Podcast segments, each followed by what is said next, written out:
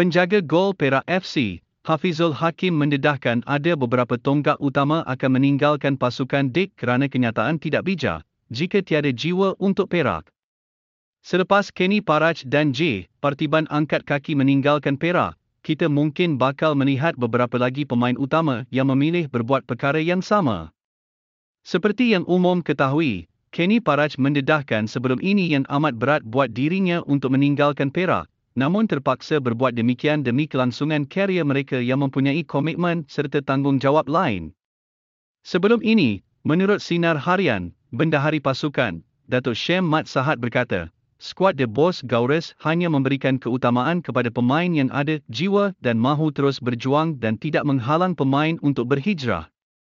Kita nak pemain yang ada jiwa dengan Perak. Kalau rasa nak keluar main dengan pasukan lain sebab tak dapat gaji dua bulan, kita tak akan halang.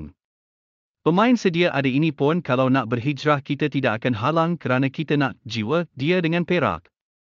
Malah, kita juga bertanya kepada mereka siapa yang mahu bermain dan siapa yang tidak mahu bermain menentang Sri Pahang FC, jelasnya sebelum skuad itu tewas 2-3 kepada Sri Pahang dalam aksi yang berlangsung di Stadium Perak, Ipoh.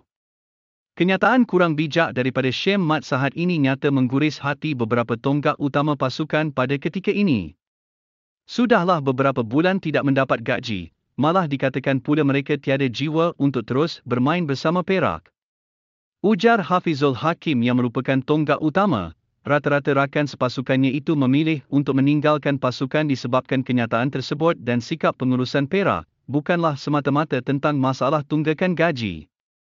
Bercakap kepada bernama, mereka kecewa sampai ada pengurusan yang kata kalau tiada jiwa untuk bermain dengan Perak, boleh cari pasukan lain. Bagi saya ini bukan satu kenyataan yang bijak dalam keadaan pasukan terumbang ambing. Siapa yang akan keluar daripada pasukan, saya tidak boleh dedahkan lagi, cuma keputusan yang akan diambil oleh mereka adalah disebabkan memikirkan tentang masa depan dan perjalanan karier, jelasnya yang turut mendapat tawaran luar.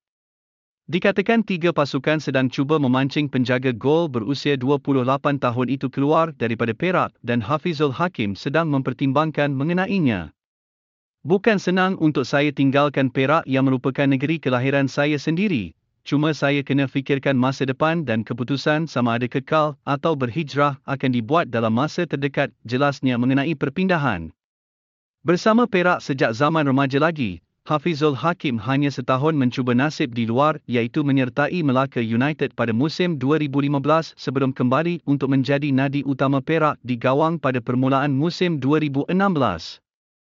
Untuk rekod, setakat ini, selain Kenny Paraj, Perak telah kehilangan kapten, Syahrul Saad dan Guillermo de Paula yang memilih Johor Darul Tazim, JDT, serta J, Partiban yang menyertai Kenny Paraj untuk bersama KL City FC.